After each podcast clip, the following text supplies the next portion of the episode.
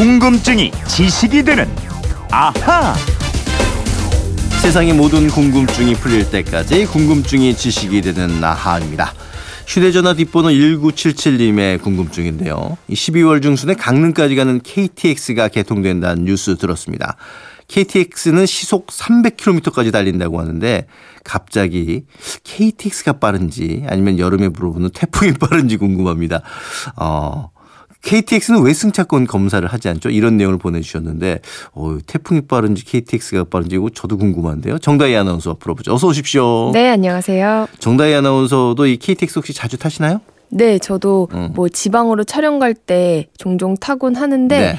KTX 일단 엄청 빨라서 좋고 어. 그리고 빨라서 그런지 승차감이 별로 없잖아요. 네네. 그래서 멀미도 안 나고 어. 진짜 고마운 것 같아요. 참 좋아졌어요. 저 네. 예전에 어렸을 때는 뭐 비둘기호 뭐 이러고 못 들어봤죠? 통일호 네, 못 비둘기호.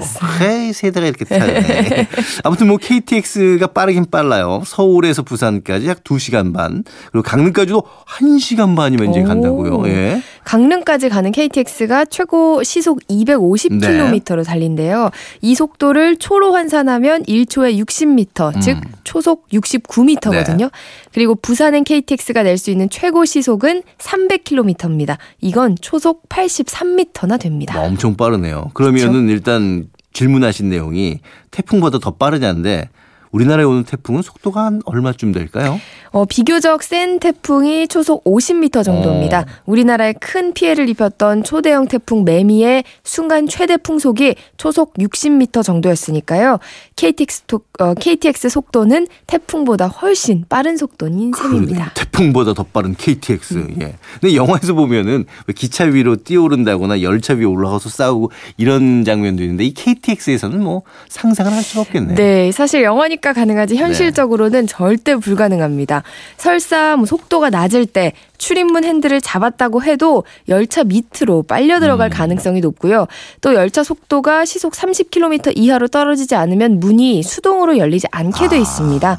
만약에 30km 이하라서 문이 열렸다 하더라도 강제로 문이 열리면 열차가 자동으로 비상 정차를 네. 하게 되는데요. 이때는 정말로 열차 밑으로 빨려 들어갈 수가 있어요. 그렇겠네요. 이제 문에 매달리는 게 그 정도면은 뭐 달리는 열차 위에 서 있는다거나 결투를 한다든가 막 도망간다든가 이건 뭐 완전 불가능이겠네요. 네 네, 완전 불가능한 일이고요. 뭐 열차 위로 용케 올라갔다고 해도 감전당할 가능성이 아주 아주 높습니다. 네.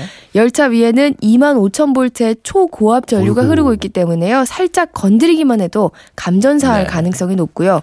고압선에 직접 닿지 않더라도 전류 자기장이 형성돼 있어서 매우 위험합니다.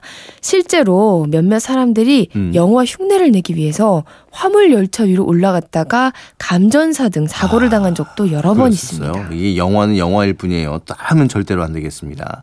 근데 이제 그렇게 빨리 달리는 열차가 급정차를 한다면은 이게 안에 타고 있는 승객들은 괜찮을지 모르겠네요. 어, 위험하긴 한데요. 생각보다 급제동으로 인한 피해를 덜 받는다고 합니다. 네. 왜냐면요. 승객이 타지 않은 고속열차 한 편성의 무게가 약 400톤으로 엄청 무겁거든요.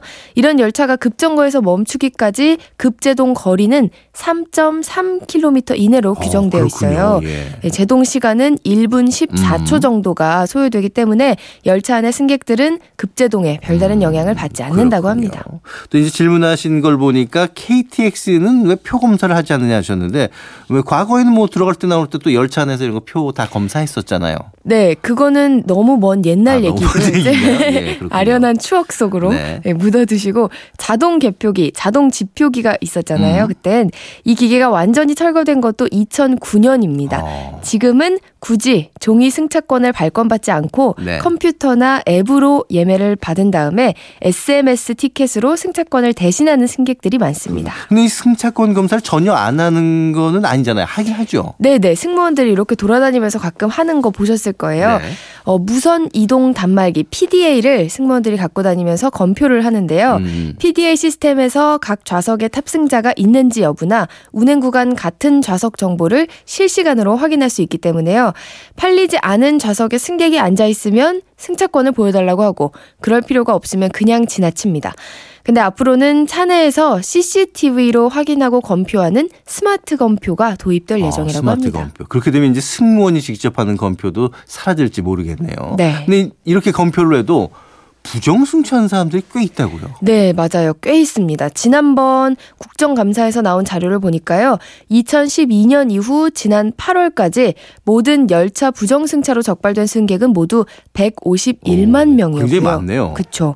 이 승객들에게 부과된 범칙금이 201억 원이 넘습니다. 음. 열차별로는 KTX가 가장 많았는데요. 지난해에만 약 9만 건의 범칙금이 30억 원이나 됐습니다.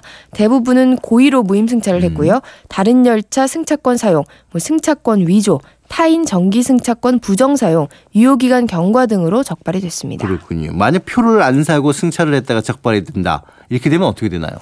어, 부정 승차를 하면 기본 운임 외에 최저 0.5배에서 최고 10배 이내의 벌금은 물립니다. 네. 사안이 경미하다고 판단이 되면 원래 표값이 만약에 5만 원이라고 음. 치면 7만 5천 원을 내도록 네. 하고요. 상습적이다. 너무 고의성이 높다 하면 5만 원에 10배를 어. 합쳐서 55만 원까지 물립니다. 그렇군요. 근데 만약 벌금 안 내고 버티면 어떻게 돼요? 그러면 철도 경찰대에 넘겨져서요 사기로 형사 고소를 하거나 뭐 경범죄 처벌법 적용을 받도록 하는데 음. 이것도 사안의 경중에 따라서 달라진다고 합니다. 그렇군요. 이제 또 KTX 타 보시면은 뭐 KTX 저기 산천도 있고 근데 열차 종류가 몇 가지가 있는 것 같은데. 음. 네 맞아요. 크게 두 가지거든요. 네. 2004년 처음 개통했을 당시에는 프랑스 떼제베를 기반으로 음. 하는 KTX1 이 열차 한 종류뿐이었는데요. 2010년에 국내 기술로 개발한 KTX 산천이 투입됐고요. 2015년에는 신형 KTX 산천이 호남 고속선에 투입돼서 운행 중입니다. 어. 곧 개통되는 경강선에는 KTX와 그리고 KTX 산천이 함께 투입될 예정이라고 합니다. 전 잘 모르겠는 게 KTX와 KTX 산천 이게 다른 게 있는 거예요? 뭐가 달라요? 어, 네. KTX 산천이 기존 KTX보다 폭이 조금 더 넓고요. 아. 네, KTX는 20량 1편성으로 제작됐습니다. 네. 승객이 아무리 적다고 해도 절반만 딱 떼어서 운행할 수가 음. 없어요.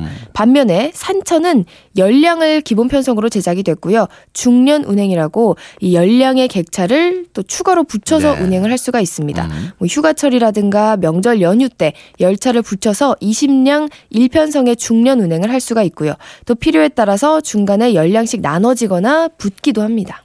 중간에 이게 달리던 열차가 나뉘어져요? 네, 저도 이건 어. 몰랐는데요. 주말이나 뭐 성수기 때 예컨대 서울에서 20량 편성 열차가 내려가다가 천안이나 대전쯤에서 열량은 부산이나 포항으로 어. 가고 또 다른 열량은 호남 쪽으로 아. 이렇게 갈라져서 내려가는 겁니다. 반대로 부산에서 올라오던 열차와 여수에서 올라오던 열차가 중간에 만나서 함께 수도권으로 진입하기도 합니다. 오, 그러니까 이 산천 열차가 훨씬 더 탄력적이고 효율적으로 운영이 되는 거네요. 네, 맞습니다. 예. 자, 질문 주신 1977님 풀리셨죠? 궁금증이 선물 보내드리도록 하겠습니다. 자, 지금까지 궁금증이 지식이 되는 아 정다희 아나운서와 함께했습니다. 내일 뵐게요. 고맙습니다.